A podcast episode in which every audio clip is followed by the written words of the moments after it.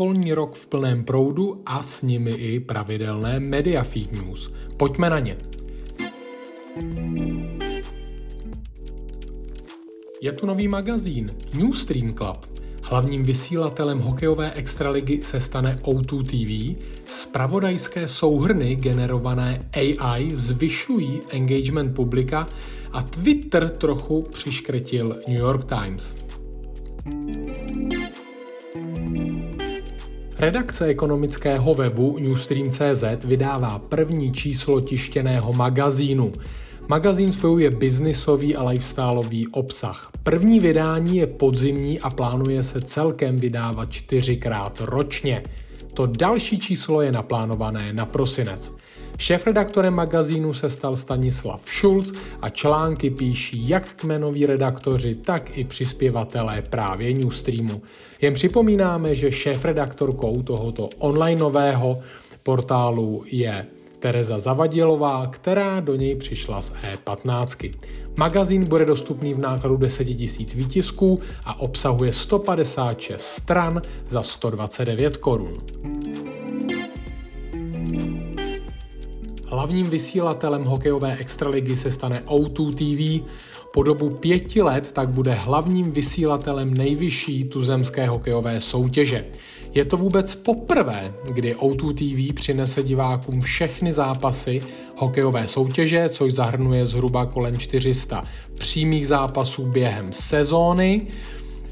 Té základní části to je kolem 350 zápasů a v 63 duelů pak odvysílá televize v rámci playoff. No a na veřejnoprávní českou televizi zbylo přenosů pouze 36. Spravodajské souhrny generované umělou inteligencí zvyšují zapojení publika. Jedním z mnoha způsobů, jak generativní umělá inteligence pomáhá spravodajským médiím, je právě vytváření schrnutí celých příběhů. Je to jednoduché, rychlé a navíc to zvyšuje právě ten čtenářský engagement. Právě takovou zkušenost mají s generováním souhrnů v norském vydavatelství Verdensgang. Pokud vydavatelé tedy hledají nějaké způsoby, jak je využít, mohou být souhrny skvělým výchozím bodem. Ve Verdens Gang totiž dělali průzkum, kde 74% čtenářů uvedlo, že schrnutím poskytlo úvod a přimělo je přečíst celý článek.